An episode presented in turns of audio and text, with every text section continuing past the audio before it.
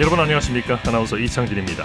지난달 24일 개막한 2020 도쿄 패럴림픽이 13일간의 열전을 마치고 오늘로 막을 내립니다. 조금 전 8시부터 폐막식이 열리고 있는데요. 우리나라는 이번 도쿄 패럴림픽에서 금메달 2개와 은메달 10개, 동메달 12개를 획득해 종합순위 41위를 기록했습니다. 코로나19라는 어려운 여건 속에서도 멋진 경기를 보여줬고 자신의 한계를 극복하고 모든 것을 쏟아부었고요.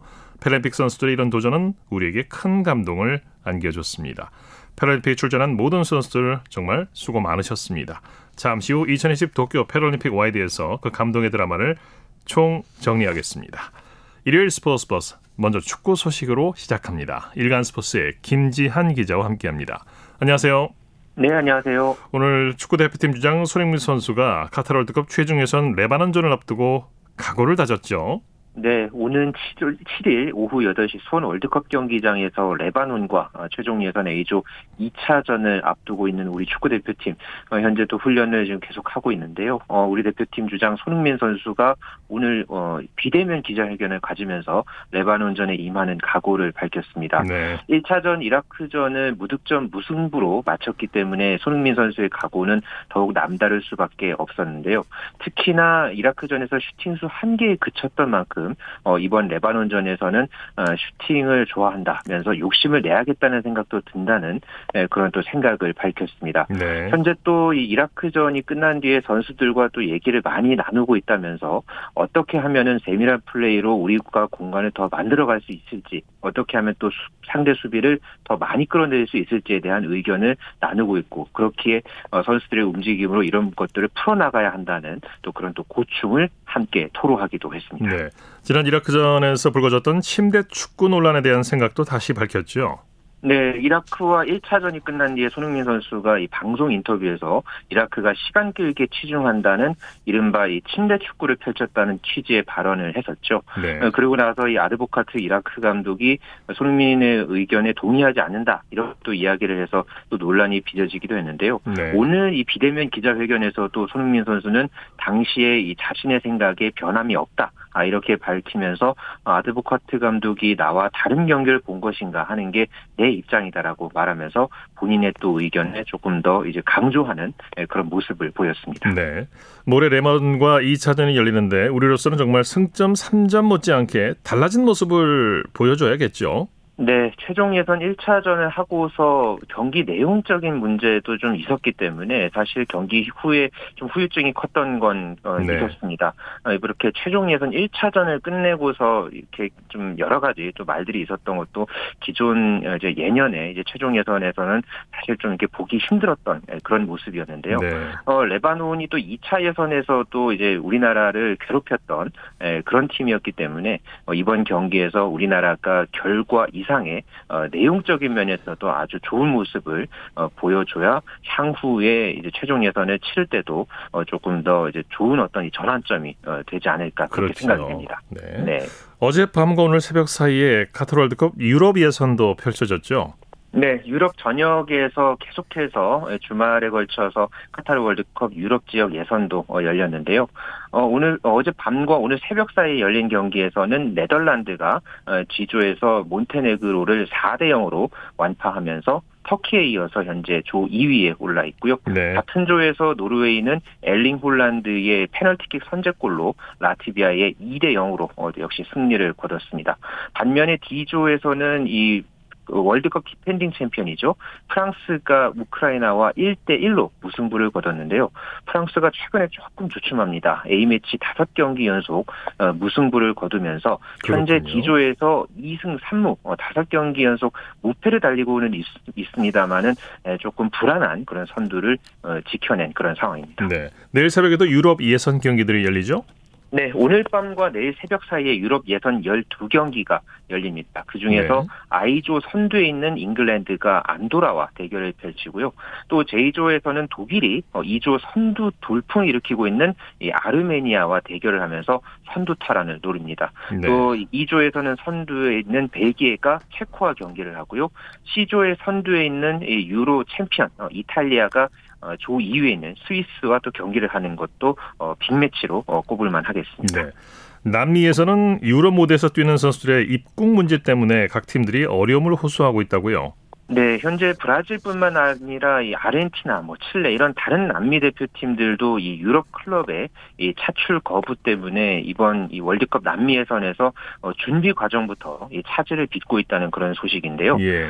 내일 새벽에 브라질과 아르헨티나가 맞대결을 펼칩니다. 그런데 브라질이 9명의 이제 유럽 클럽에서 뛰는 선수들을 차출하지 못한 데 이어서 이 또 아르헨티나에서도 프리미어리그에서 뛰고 있는 소속 선수 4명의 방역 규정을 어겼는지 이 여부를 현재 지금 조사하고 있는 것으로 그렇게 지금 밝혀지고 있는데, 예. 원래는 이 브라질에서 이제 입국을 할 때 곧바로 이 14일간 격리 기간을 이제 거쳐야 하는데 이 규정을 이제 아르헨티나 선수들이 어겼다고 그렇게 보면서 현재 이제 브라질에서 이와 관련한 조사를 지금 하고 있다고 전해지고 있습니다. 예. 만약에 이 선수들이 이제 뛰지 못하게 된다면은 당연히 이제 아르헨티나 선수들도 이 전력을 구성하는데 차질이 빚어질 텐데요.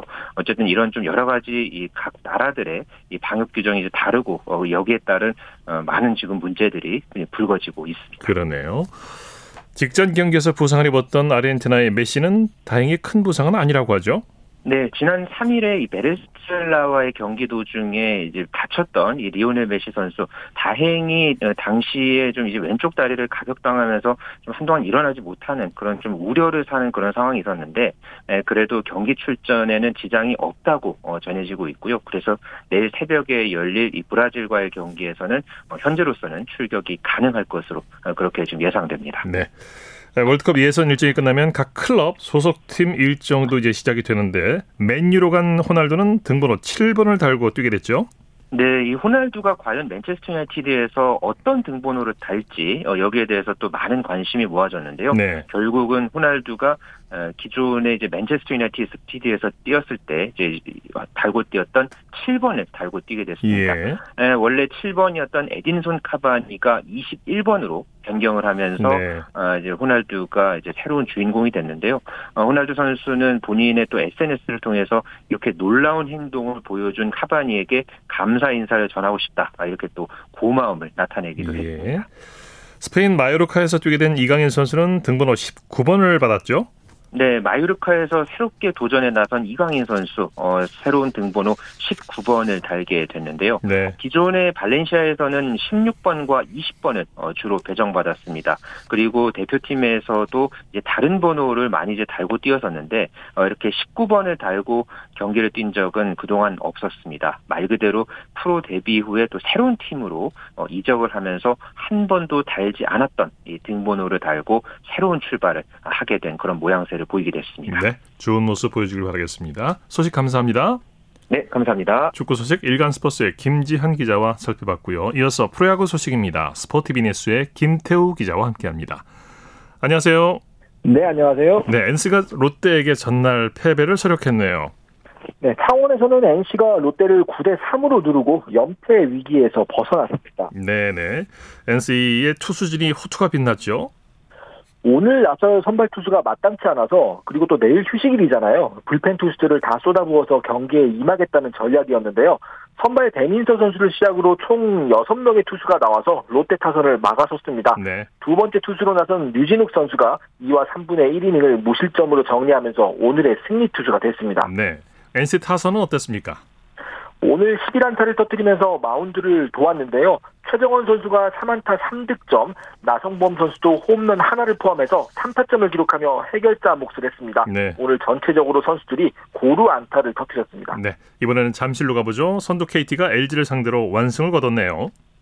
1, 2위 팀 간의 선두권 싸움으로 관심을 모은 잠실에서는 선두 KT가 LG의 연이틀 승리를 거두고 승차를 벌렸습니다. KT는 3연승을 달렸고요. 네. 단독 선두 자리도 굳게 지켰습니다. KT 타선이 무서운 집중력을 보여줬죠. 어제도 집중력이 굉장히 좋았었는데요. 오늘도 마찬가지였습니다. 올 시즌 첫 선발 전원 득점에 성공했고요. 네. 3회에는 오지환 선수의 야수 선택 이후에 타선이 정말 무서운 응집력을 발휘하면서 3회에만 8점을 뽑아냈습니다. 네. 강백호 선수가 3안타, 박경수 선수는 3타점을 기록했고요. 허도환, 심우준 선수도 맹활약했습니다. 네, 1, 2위 간 치열한 접전이 예상되는데 예상 외의 결과였어요. 만약에 LG가 이번 주말 2연전을 모두 잡았다면 선두권 싸움이 정말 말 그대로 지각변동이 일어날 수도 있었는데요. 네. KT가 수성에 성공했습니다. 고영표, 배재성이라는 두 선발 투수가 모두 잘 던졌고요. 결정적으로 타선이 한 번 찾아온 기회를 물고 늘어지는 강한 집중력을 보여주면서 그 강하다던 LG 마운드에 틈을 열었습니다. 네, LG가 극심한 타격 부진에 시달리고 있는데요. 선두 경쟁에서 밀리는 느낌이에요. 맞습니다. 오늘 최은성 선수와 김민성 선수까지 복귀를 하면서 좀 타격이 살아나나 이런 좀 기대감이 있었는데 어쨌든 오늘도 그러지는 못했습니다. 이번 시리즈에서 모두 진 것을 포함해서 최근 3연패인데요. 선두 KT와의 승차가 4경기로 벌어졌습니다. 네. 4경기면 사실 금세 따라잡기는 어려운 격차고요. 여기에 3위 삼성과의 승차도 현재 다 사라졌습니다. 네. LG로서는 시즌 막판에 들어서는 길목에서 한번 위기가 찾아온 모양새입니다. 느낌 참은 좀 많이 벌어졌네요. 키움은 SSG에게 짜릿한 재역전승을 거뒀죠. 고척돔에서는 키움이 SSG에 10-8 재역전승을 거뒀습니다. 네. 키움은 전날 승리에 이어서 2연승으로 4위자를 탈환했고요. 반면 어제까지만 해도 4위였던 SSG는 6위로 미끄러졌습니다. 네, 키움이 막판에 집중력을 보여줬죠. 사실 키움이 수비 실책과 볼넷으로 역전을 허용하면서 사실 분위기가 좀 안 좋았습니다. 그런데 4-8로 지진 7회부터 착실하게 따라가더니 8회 역전까지 내달리면서 경기 분위기를 완벽하게 주도했습니다. SSG 필승조를 상대로 한 성과가 더 값졌고요. 외국인 타자 크레이크 선수가 홈런 하나를 포함해서 3안타 5타점 대활약을 펼치면서 팀 타선을 이끌었습니다. 네. 대구에서 열린 삼성과 두산의 경기는 어떻게 됐습니까? 이 경기도 정말 재밌었습니다. 대구에서는 두산이 접전 끝에 삼성을 6-5로 꺾고 연패에서 탈출했습니다. 네, 이 경기도 역전의 재역전을 거듭했죠. 맞습니다. 두산이 1회 양석환 선수의 투런포에 힘입어 석점을 먼저 내고 앞서 나갔는데 삼성의 추격도 만만치 않았습니다. 네. 삼성이 1-3으로 뒤진 2회에 석점을 뽑으면서 경기를 뒤집었는데요. 5-5로 맞선 8회에야 승부가 났습니다. 선두 김재환 선수의 볼넷에 이어 양석환 선수가 2루타를 터뜨렸고 박계범 선수의 희생플라이 때 오늘의 결승점이 나왔습니다. 네, 양석환 선수의 활약이 대단했죠. 맞습니다. 오늘 승리의 주역이라고 할 수 있겠는데요. 네. 1회부터 투런포를 터뜨리면서 감을 잡아가더니 3회에 다시 2점 홈런을 쏘아 올렸고요. 네. 8회에는 결승 타점으로 이어지는 중요한 진검다리 2루타를 치면서 오늘 하루 4타수 2홈런 4타점의 맹활약을 펼쳤습니다. 홈런은 개인 시즌 22호, 23호 홈런이었는데요. 자신의 한 시즌 최다 홈런 신기록을 세웠습니다. 네, 대전에서는 하나와 기아가 무승부를 기록했네요. 대전에서는 하위권에 처진 두 팀, 기아와 하나가 정말 치열한 접전을 벌였는데요. 결국 5-5로 승부를 네. 가리지 못했습니다. 이 경기 역시 양 팀이 역전에 재역전을 했는데도 승부를 가리지 못했네요. 맞습니다. 4회까지는 한화가 4-3 한 점을 앞선 상황이었는데 기아가 7회 황대인 선수의 역전 트럼프로 경기를 뒤집고 말 그대로 승리를 눈앞에 뒀습니다. 네. 그런데 한화가 9회 마지막 공격에서 1사 만루 기회를 잡았고요. 여기서 페레즈 선수의 희생플라이 때 동점을 만들었습니다. 그런데 2루 주자 하주석 선수가 홈으로 들어오다가 아웃되면서 경기는 5-5 무승부로 끝났습니다. 네. 이번 시즌에는 유난히 무승부가 많은 것 같은데 이렇게 무승부가 많으면 가을 야구에 어떤 영향을 미치게 됩니까?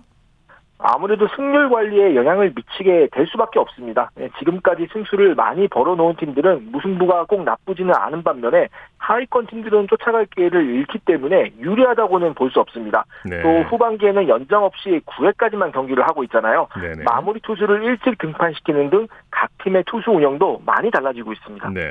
오늘 경기로 팀 순위 변화가 있습니까?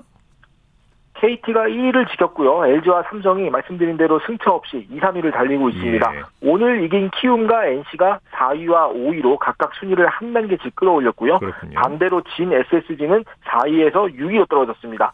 7위 두산, 8위 롯데, 9위 기아, 10위 한화의 순서는 지난주 이맘때와 같습니다. 네, 코리안 메이저리그 소식 살펴보죠. 오늘 선발 등판한 김광현 선수 최악의 투구를 보여줬네요. 네, 오늘 밀워키와 경기에 선발 등판했는데요. 김광현 선수가 그간 밀워키를 상대로 굉장히 강한 모습을 보여줬습니다. 네. 통산 3번의 등판에서 평균자책점이 1.03, 그러니까 한 경기 하면은 점수를 한 점 줄까 말까 뭐 그런 상황이었는데요. 그래서 오늘 7번째 승리가 좀 기대를 모았습니다만 오늘은 김광현 선수의 날이 좀 아니었던 것 같습니다. 네. 1과 3분의 2이닝 동안 홈런 하나를 포함해서 무려 7개의 안타를 맞고 4실점했고요. 여기에 수비 지원이 없었다면 오늘 더 고전할 수도 있었습니다. 네. 결국에는 세인트루이스 벤치도 김광현 선수를 조기 강판했는데요. 세인트루이스 타선은 하우저 선수에게 완봉승을 헌납하면서 오늘 김광현 선수의 패전 요건을 지어주지 못했습니다. 네. 김광현 선수 입장에서는 주무기인 슬라이더의 날카로움이 없어서 좀 고전했던 경기였는데요. 김광현 선수가 경기 후에 오늘 경기의 문제점에 대해서 많이 분석하겠다고 이야기를 한 만큼 다음 경기에는 더 나아지는 모습을 기대해 보겠습니다. 네, 소식 감사합니다. 네. 프로야구 소식 스포티비 뉴스의 김태우 기자와 함께했습니다.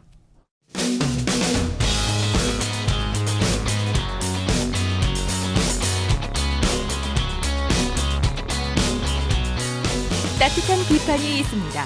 냉철한 분석이 있습니다. 스포츠. 일요일 스포츠 생방송으로 함께하고 계십니다. 9시 36분 지나고 있습니다.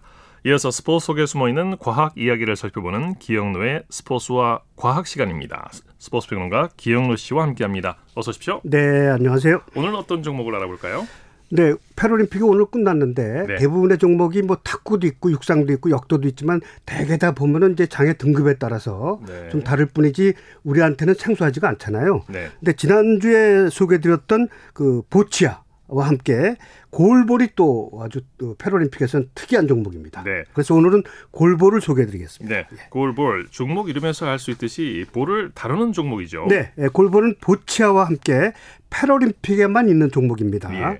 보치아가 내성마비 선수들에게만 해당되는 종목이라면 골볼은 시각장애인들을 위한 종목입니다. 골볼은 2차 세계대전 이후에 1946년 실명용사들의 재활을 목적으로 오스트리아의 한스 로렌첸과 독일의 세트라인 이 두 사람이 함께 고안했어요. 예. 처음에는 이제 재활과 놀이 수단으로 즐기다가 점점 스포츠 형태로 발전했습니다. 1976년 국제 장애인 경기 연맹에서 정식 종목으로 채택이 됐고요. 76년 토론토 패럴림픽의 시범 종목. 그리고 80년 모스크바 패럴림픽 때 정식 종목이 됐습니다. 예. 처음에는 남성 종목만 있다가 78년부터 여성 종목이 생겼고요. 우리나라의 골볼은 1986년 제6회 전국 장애인 체육대회 때 시범 종목으로 처음 실시됐습니다. 네, 골볼 경기장은 어떤지 소개해 주시죠. 농구장에서 한다고 생각하면 돼요. 농구장. 농구장과 같군요. 예, 길이 18m, 폭 9m.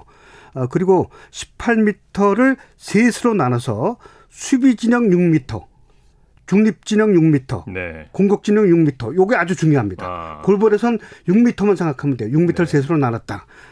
앞으로 또 말씀드릴 텐데 골대는 세로 9m, 그러니까 농구장 그 엔드라인이 다 골대라고 보면 돼요. 네, 네, 네. 그 길이가 9m 길이가 다 골대입니다. 세로. 예, 네, 세로가 다 골대예요. 네. 너비가 이제 9m인데 높이가 1.3m. 깊이가 최소 50cm로 엔드라인 쪽에 돼 있습니다. 네. 뭐 둥글고 견고하며 골대가 뒤로 밀리면 안 되죠. 네. 골이 들어가더라도. 그리고 이제 골대 굵기는 최대 직경이 15cm를 통과할 수 없고 표면은 부드러운 재질로 충격을 흡수할 수 있어야 됩니다. 네. 이렇게 이제 골대는 9m다. 이렇게 넓다. 이렇게 보면 될 것 같습니다. 네. 골볼의 공은 어떻습니까? 사이즈라든지. 1kg 250g, 1250g 아주 무겁습니다. 네. 근데 이제 공의 둘레는 약 76cm. 그러니까 농구공만 해요. 네. 만한데 이제 1cm 정도의 구멍이 8개 있는데 구멍이 나 있는 게 이제 소리가 들리도록 하기 위해서 이게 농구공의 소리를 구멍이 8개나 소리가 들리도록 한다. 네. 안에 방울이 들어있다. 이렇게 보면 될 것 같습니다. 네. 볼의 재질은 천연 고무로 되어 있고 바닥이 이제 보통 빨간색이니까 파란색 공이 이제 주축을 이룹니다. 예, 예. 골볼 선수들의 유니폼은 어떻습니까? 1번부터 9번까지만 가능하고요. 등번호가 20cm 크기로 이제 붙여야 되고요. 네. 국가나 이름의 크기가 7cm를 초과해서는 안 되고요. 시각장애인 축구도 있을 거 아닙니까? 네. 그것처럼 모든 선수는 눈을 가려야 됩니다. 시각장애이지만 눈을 가려야 돼요. 그래도 예. 또 시야를 가리기 위해서 거즈나 솜으로 된 아이패치를 붙이고 그 위에 그 불투명 고글을 또 사용해야 됩니다. 네. 그러니까 완벽하게 안 보이게. 네. 또 고글은 경기장에 있을 때는 늘 착용해야 되고 보청기를 끼는 건 안 됩니다. 네. 네. 예. 자, 경기는 어떻게 진행이 됩니까? 경기 시간은 24분으로 전후반 12분씩 중간에 3분 쉽니다. 그러니까 네. 24분 경기입니다. 전반 12분 3분 쉬고 또 12분 하고요. 승부가 나지 않을 때는 연장전을 3분씩 2번 추가합니다. 네. 한 팀은 6명으로 돼 있는데 출전 선수는 3명입니다. 그러니까 예. 3대3 돈 거 아시죠? 그렇군요. 그거랑 똑같이 보면 돼요. 3명이 네. 합니다. 그리고 한 경기당 선수는 4번 교체할 수가 있고요. 나갔던 선수가 다시 들어오면 농구랑 그렇군요. 똑같다고 보면 돼요. 네네. 다시 들어올 수 있고. 양팀 플레이어보다 경기 진행 요원이 많은 게 특징입니다. 이게 네. 심판 2명, 골심 4명, 득점 기록은 1명, 시간 기록은 1명, 10초 시간 기록은 2명, 예비 시간 기록은 1명, 11명이에요. 네. 선수는 6명이 뛰는데 그러니까 3명, 3명씩 네, 심판이 11명입니다. 네. 경기 방식은 간단해요. 공격 측에서 상대 골대로 공을 던져서 넣는 것을 원칙으로 하고 수비가 이제 그걸 막습니다. 그러니까 3명이 공격을 하는데 3명이 다 골키퍼라고 보면 돼요. 3명 네. 다. 그러니까 3명 3명이니까 공을 던지는 걸 드로우라고 하는데 심판이 이제 플레이 하면 이제 드로우 하면서 던지게 됩니다. 근데 네. 언더핸드로 던져야 돼요. 반드시. 네, 네, 네. 여기서 이제 중요한 게 자기 팀에 6m 있다고 했잖아요. 중간에 6m 또 수비 6m. 근데 자기 팀에 한번 공 튀기고 중립 지역에 또 한 번 튀기고 두 번 튀겨야 돼요. 아, 왜냐하면 거쳐가야 되는 거군요. 예, 두 번을 안 튀기면 이건 반칙입니다. 네네. 그래야지만 상대 골키퍼 3명이 수비하는 3명이 소리를 듣고 막으니까요. 예, 예. 두 번을 반드시 튀겨야 돼요. 근데 반칙을 하게 되면 페널티킥이 있을 거 아닙니까? 페널티 드로우가 있을 거 아닙니까? 네. 이때는 수비가 이제 3명이 다 골키퍼나 마찬가지잖아요. 근데 한 명만 막아야 되고. 그렇다면 들어갈 확률이 매우 높죠. 아주 네. 높죠. 페널티 드로우가. 예. 우리나라의 골볼 수준은 어느 정도입니까? 이번 보치아나 세계에서 최고입니다만. 예, 도쿄 패럴림픽에 출전하지 못할 정도니까 중정도 수준이라고 보면 됩니다. 네. 아시아에서는 높아요. 네. 2002 부산 아시아 패럴림픽은 남녀 모두 금메달 땄어요. 근데 남자는 2004 아테네, 2012 런던 패럴림픽 두 번만 출전했고 네. 여자는 1996년 애틀랜타 패럴림픽에 출전했고 메달은 따지 못했습니다. 네. 이번 도쿄 패럴림픽에 남녀 모두 10개 팀이 출전했었는데 역시 이 골볼은 브라질, 터키, 리투아니아, 중국 이런 나라들이 아주 강합니다. 네. 네. 골볼을 잘하려면 선수들이 어느 정도 갖춰야 할 조건이 있겠죠. 체격 조건이 좋아야 되죠. 네. 그래야 이제 언더핸드로 던지지만 그래도 이제 강하게 굴릴 수 있으니까요. 또 하나는 이제 청각이 발달돼야 되죠. 네. 청각이 아주 발달돼야 되고 이 청각이 발달되지 않으면 많은 훈련을 해서 이 소리 들어서 공이 어떤 방향으로 어떻게 올지 네. 이걸 예측을 잘해야 됩니다. 네. 그리고 이건 뭐 모든 그 패럴림픽 종목이 마찬가지인데 용구가 좋아야 되는데 시설이나 용구 면에서는 중국이 세계에서 가장 발달돼 있고 그래서 골볼이 중국이 가장 잘합니다. 예. 네. 오늘 말씀 감사합니다. 네, 안녕히 계십시오. 기영노의 스포츠와 과학, 오늘 골봉 종목에 대해서 얘기 나눠봤습니다.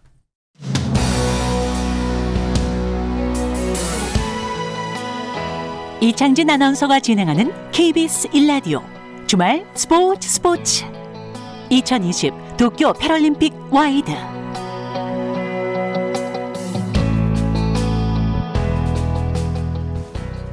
일요일 스포츠 생방송으로 함께하고 있습니다. 9시 44분 지나고 있습니다. 이어서 2020 도쿄 패럴림픽 경기 소식과 화제의 선수들 얘기를 들어보는 2020 도쿄 패럴림픽 와이드 시간입니다. 이혜리 리포터와 함께합니다. 어서 오십시오. 네, 안녕하세요. 자, 도쿄 패럴림픽 지난달 8월 24일 화요일부터 오늘까지 9월 5일까지 펼쳐졌는데 우리나라가 종합순위 41위를 차지했죠? 네, 그렇습니다. 지난달 24일 화요일에 개막한 도쿄 패럴림픽은 오늘 오후 8시부터 일본 도쿄 신주쿠의 국립경기장 올림픽 스타디움에서 펼쳐지는 폐회식을 끝으로 막을 내립니다. 네. 이번 대회에서 우리나라는 금메달 2개, 은메달 10개, 동메달 12개로 41위에 자리했는데요. 원래 한국 선수단의 도쿄 패럴림픽의 목표는 금메달 4개, 은메달 9개, 동메달 21개로 종합순위 20위였는데요. 비록 목표 달성에는 실패했지만 비장애인 선수들이 출전하는 올림픽 못지않게 치열하고 모든 걸 쏘아부었습니다. 네, 오늘 마지막 날이었는데 배드민턴에서 값진 은메달이 나왔죠? 네, 도쿄 패럴림픽 마지막 날 배드민턴에서 은메달 2개를 추가했습니다. 네. 배드민턴 세계 1위 김정준 선수가 단식과 복식에서 각각 은메달 2개로 힘을 보탰는데요. 김정준 선수의 경기, 오늘 일본 도쿄 요요기 국립 경기장에서 열렸는데 단식 일본에 0-2로 져서 은메달을 땄고요. 김정준 선수와 이동섭 선수가 짝을 이룬 복식 결승에서도 중국조에 패해 금메달 획득에는 실패했지만 값진 은메달을 목에 걸었습니다. 네. 시상식에서 두 선수는 서로에게 은메달을 목에 걸어줬는데요. 이 배드민턴은 특히 이번 도쿄 대회에서 처음 정식 종목으로 채택이 됐는데 한국 대표팀은 은메달 4개와 동메달 1개를 기록했습니다.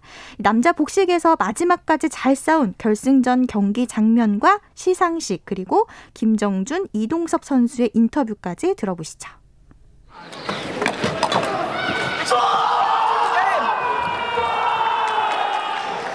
동안 노력한 보람이라고 생각하고 여기에 만족하고 앞으로 더 노력해서 좋은 성과를 거두겠습니다. 김정준 선수가 저하고 같이 한 방에서 자면서 했던 결과라고 생각하고요. 우리 정준 선수가 저를 많이 도와줬어요. 그래서 여기까지 온 것 같습니다. 그래서 기분 좋습니다. 정준아 고생 많이 했다. 아우 형님도 고생했습니다. 김정준, 리동석.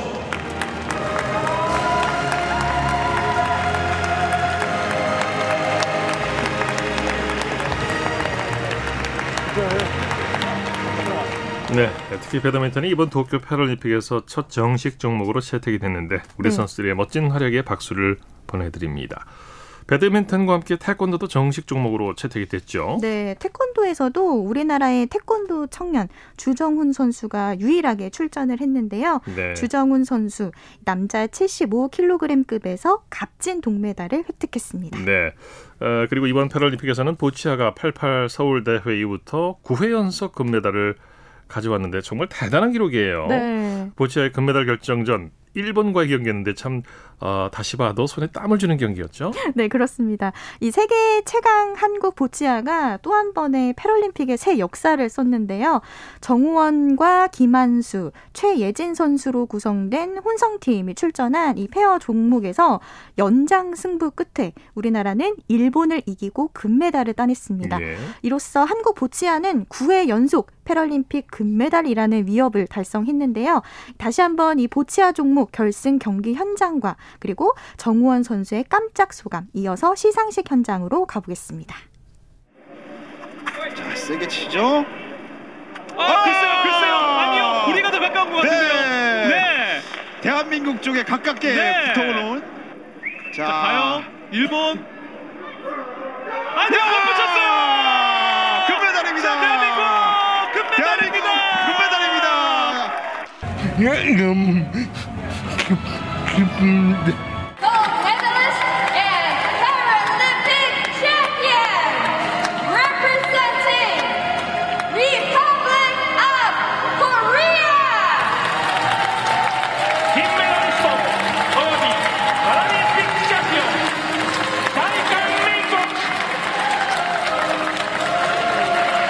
Congratulations, Paralympic champion. It was tremendous watching you compete.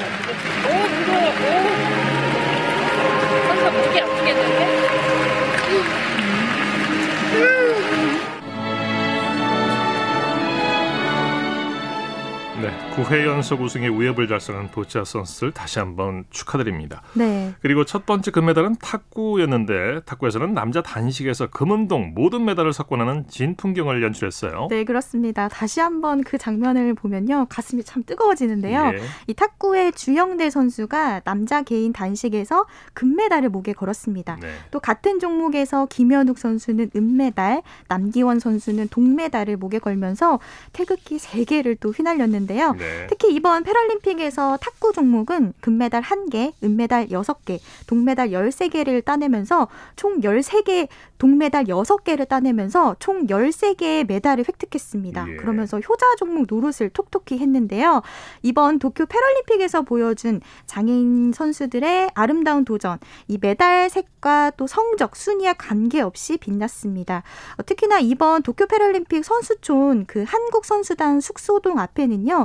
대회 기간 내내 대한민국 선수단을 응원하는 플랜카드가 휘날렸는데요.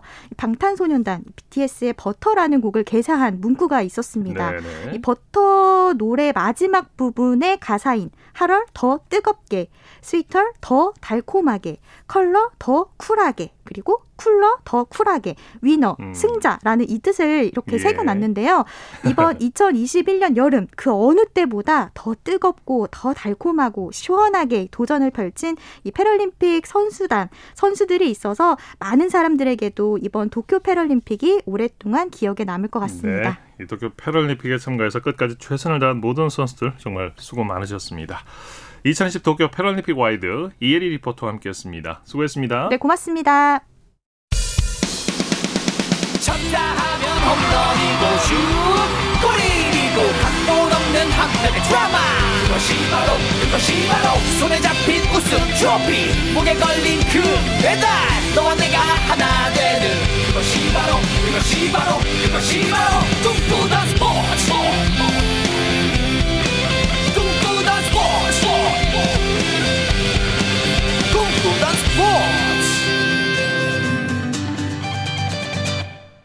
이어서 골프 소식 살펴보겠습니다. 스포츠조선의 김진회 기자와 함께합니다. 안녕하세요. 네, 안녕하세요. 자, KLPG 투어에서 데뷔 5년차 김수지 선수가 끝내그리던 첫 우승을 차지했죠. 네, 김수지 선수는 5일 경기도 용인시 써닝포인트 컨트리클럽에서 열린 KG 2대12 레이디스 오픈 최종 3라운드에서 버디 5개와 보기 1개를 묶어 4언더파 68타를 쳤습니다. 예. 최종 합계 15언더파 201타를 기록한 김수지 선수는 이소미 선수를 2타 차로 따돌리며 우승컵을 들어올렸습니다. 네. 우승 상금 1억 2,600만 원을 차지한 김수지 선수는 2017년 데뷔한 이후 115번째 출전 대회만에 첫 우승을 맛보며 최다 출전 우승자 9위에 올랐습니다. 네. 김수지 선수의 기존 최고 성적은 지난 6월 BC카드 한경 레이디스컵에서 거둔 공동 2위였습니다. 네, 얼마나 감격스러웠을까요? 축하드리고요. 우승 과정이 녹록지 않았어요. 경기 내용 자세히 들여다보죠. 네, 상금 랭킹 20위 안에 들어본 적도 없는 김수지 선수는 지난해 상금 랭킹이 84위로 떨어지는 바람에 시드전을 거쳐 투어에 복귀했는데요. 네. 이번 대회에서는 압도적인 경기력을 자랑했습니다. 이날 1번을 보기로 불안한 출발을 보였지만 김수지 선수는 흔들리지 않았습니다. 3번과 4번 홀에서 연속 버디를 잡아냈고 7번 홀에서 버디를 추가했습니다. 네. 10번 홀 6.6m 결정적인 버디를 잡아낸 김수지 선수는 파3 16번 홀에서 버디를 못해 이소미, 이가영 등 추격자들과 격차를 벌리고 감격적인 우승컵에 입맞췄습니다. 네, 이 대회에서는 덩크슛 홀인원이 나왔죠? 네, 보통 티샷이 바운드 없이 홀컵에 빨려 들어가는 홀인원을 덩크슛 홀인원이라고 하는데요. 네. 홀인원 중 최고의 홀인원으로 꼽힙니다. 이 덩크슛 홀인원을 지수진 선수가 해냈습니다. 이 대회 1라운드 파3 16번 홀에서 168야드에서 친 티샷이 그린에 튀지 않고 그대로 홀로 빨려 들어갔습니다. 네. 지난달 19일 하이원 리조트 여자 오픈에 이어 2주 만에 나온 지수진 선수의 시즌 두 번째 홀인원인데요. 부상이 없어 아쉬움을 남긴 지수진 선수는 지난번과 같이 얼떨떨하다며 이번에도 6번 아이언을 쳤는데 언니들이 들어갔다고 말했지만 홀까지 걸어가서 내 눈으로 보기 전까지 믿지 않았다고 말했습니다. 예, 얼마나 기분이 좋을까요? 네. KPG 코리안 투어에서는 강경남 선수가 무려 4년 2개월 만에 우승을 차지했죠. 네, 강경남 선수는 전남 나주의 해피니스 컨트리 클럽에서 열린 비즈 플레이 전자신문 오픈 최종 4라운드 합계 19언더파 269타를 기록해 옥태훈 선수와 연장을 치른 끝에 우승의 기쁨을 누렸습니다. 네. 강경남 선수는 2017년 7월 진주 저축은행 카이도 남자 오픈 이후 4년 2개월 만에 우승을 차지했는데요. 투어 통산 11승을 달성한 강경남 선수는 투어 다승 부분에서 최윤수 선수와 함께 공동 7위의 이름을 올렸습니다. 예. 현역 선수 가운데서는 최다승입니다. 그렇군요. 이 대회 2라운드에서는 허인회 선수가 잠정구 규정을 어겨서 실격됐다고요? 네, 허인회 선수는 이 대회 2라운드 17번 홀에서 티샷이 페어웨이 밖으로 벗어나자 동반자에게 잠정구를 치겠다고 말하고 잠정구를 쳤습니다. 예. 그러나 규정상 페널티 구역으로 간 공은 잠정구를 선언할 수 없는데요. 결국 허인혜 선수는 페널티 구역에서 원구를 찾아 치려고 했지만 경기위원회 그 공을 치면 안 된다고 만류했습니다. 예. 허인혜 선수가 잠정구를 친 상황에서 페널티 구역에 원구를 다시 쳤을 경우 박민지 선수가 범했던 4벌타를 받을 수 있었습니다. 결국 원구를 5비 처리하고 허인혜 선수는 보기를 한 뒤 18분을 경기를 하지 않았습니다. 네. 기권한 것인데요. 그러나 기권 절차를 제대로 밟지 않으면서 실격 처리됐습니다. 허인혜 선수는 실격은 인정하지만 잠이 오지 않는다고 말했습니다. 네. 잠정구라는 게 어떤 건지 간단히 좀 설명을 해 주실까요? 네, 잠정구는 시간을 단축하기 위해서 네. 치는 그 샷인데 네. 예. 그 볼이 이제 네. 오비가 났거나 네. 이럴 경우에 다시 한번 치는 그런 공을 말하는 거죠? 그렇습니다. 네네네. 특히 이 대회에서는 야구 선수 출신 윤성민 선수가 초청 선수로 출전해서 화제를 모았죠? 네. 프로야구 선수였던 윤성민 선수가 초청 선수로 이 대회에 출전했지만 프로의 벽은 높았습니다. 네. 1라운드에서 무려 5오버파를 친 뒤 2라운드에서 5오버파로 컷탈락했습니다. 윤성민 선수는 같이 경기하는 선수들에게 민폐를 끼치지 않으려고 플레이를 서둘러 리듬이 깨졌다며 야디지 보는 법도 서툴러 거리 계산도 잘 맞지 않았다고 말했습니다. 네네. 그래도 포기는 없었습니다. 윤성민 선수는 10월 셋째 주에 있을 세미프로 테스트에 도전하겠다고 밝혔습니다. 네. 자, 임성재 선수가 PGA 투어 한 시즌 최다 버디 기록 경신을 눈앞에 두고 있다고요? 네, 임성재 선수의 PGA 투어 대기록 경신이 초읽기에 돌입했는데요. 임성재 선수는 올 시즌 마지막 대회인 투어 챔피언십 3라운드에서 버디 2개를 보태 493번째 버디를 기록했습니다. 네. 따라서 최종 라운드에서 버디 1개만 더 추가하면 PGA 투어 한 시즌 최다 버디 기록을 경신하게 되는데요. 1980년 시작한 PGA 투어 버디 집계를 살펴보면 2000년 미국의 스티브 플래시가 기록한 493개의 버디가 한 시즌 최다 기록입니다. 네. 임성재 선수는 지난 2년 동안 시즌 최다 버디 1위에 오른 바 있습니다. 예, 이건 시간 문제네요. 네. 자, 오늘 소식 감사드립니다. 네, 감사합니다. 네, 골프 소식 스포츠조선의 김진회 기자와 정리했습니다. 스포츠 오늘 준비한 소식은 여기까지고요. 내일은 8시 30분부터 들으실 수 있습니다. 함께해 주신 여러분 고맙습니다. 지금까지 아나운서 이창진이었습니다. 스포츠.